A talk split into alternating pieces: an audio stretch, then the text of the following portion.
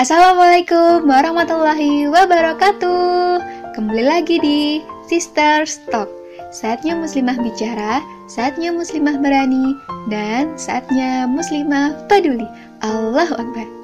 Oke, Sisterfillah, hari ini kita mau ngebahas podcast tentang Nothing Impossible. Kalau semuanya itu nggak ada yang nggak mungkin, semuanya itu mungkin dan pasti bisa terjadi.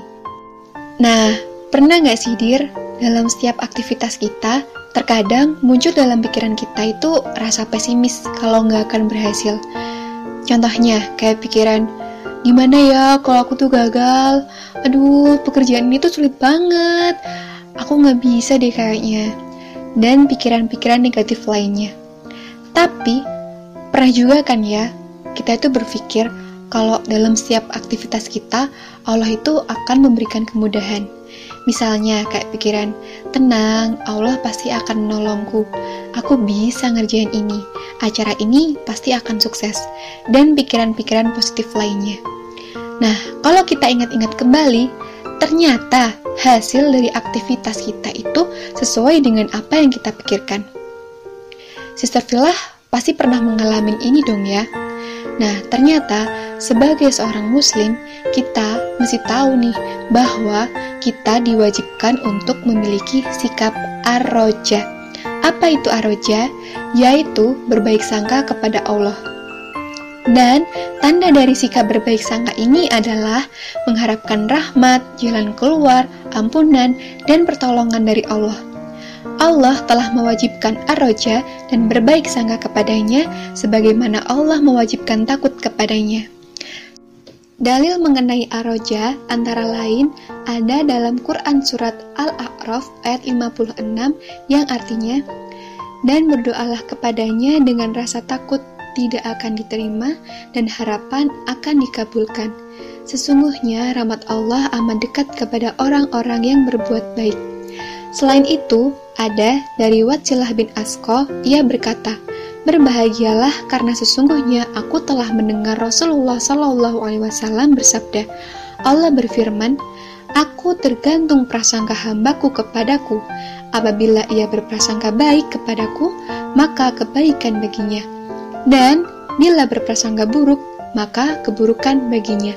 Hadis riwayat Ahmad dengan sanad hasan dan Ibnu Hibban dalam kitab sahihnya. Nah, sabda Rasulullah SAW yang apabila ia berprasangka buruk maka keburukan baginya, ini tuh merupakan suatu indikasi gitu kalau tuntutan dalam hadis tersebut bersifat pasti. Artinya, perintah untuk senantiasa berharap kepada Allah dan berbaik sangka kepadanya pada ayat dan hadis tersebut adalah tuntutan yang bersifat wajib.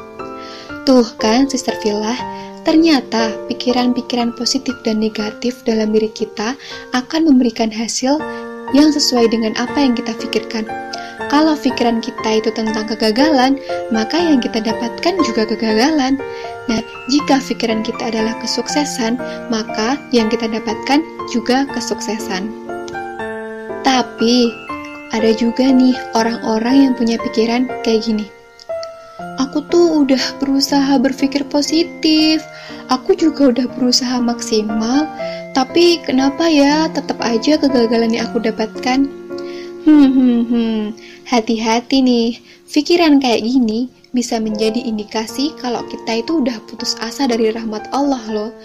Nah, sedangkan putus asa ini kan lawan dari ar-roja ya, dan putus asa dari rahmat Allah dan karunia-Nya itu hukumnya haram.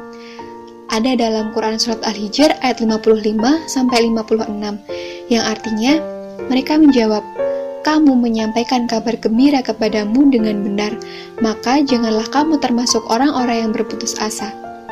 Ibrahim berkata, tidak ada orang yang berputus asa dari rahmat Tuhannya kecuali orang yang sesat.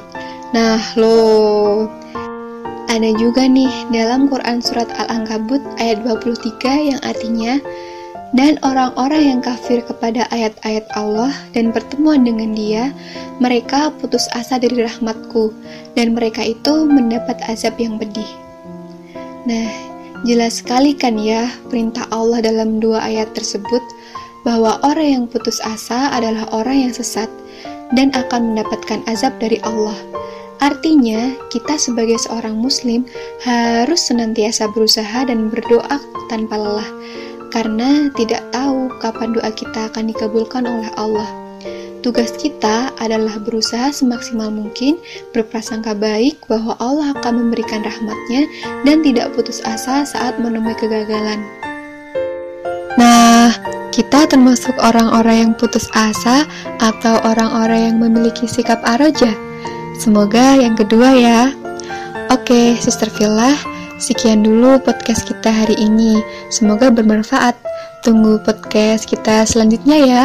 Semangat berlomba-lomba dalam kebaikan, jangan sampai lalai melakukan kewajiban, dan tetap istiqomah. Wassalamualaikum warahmatullahi wabarakatuh.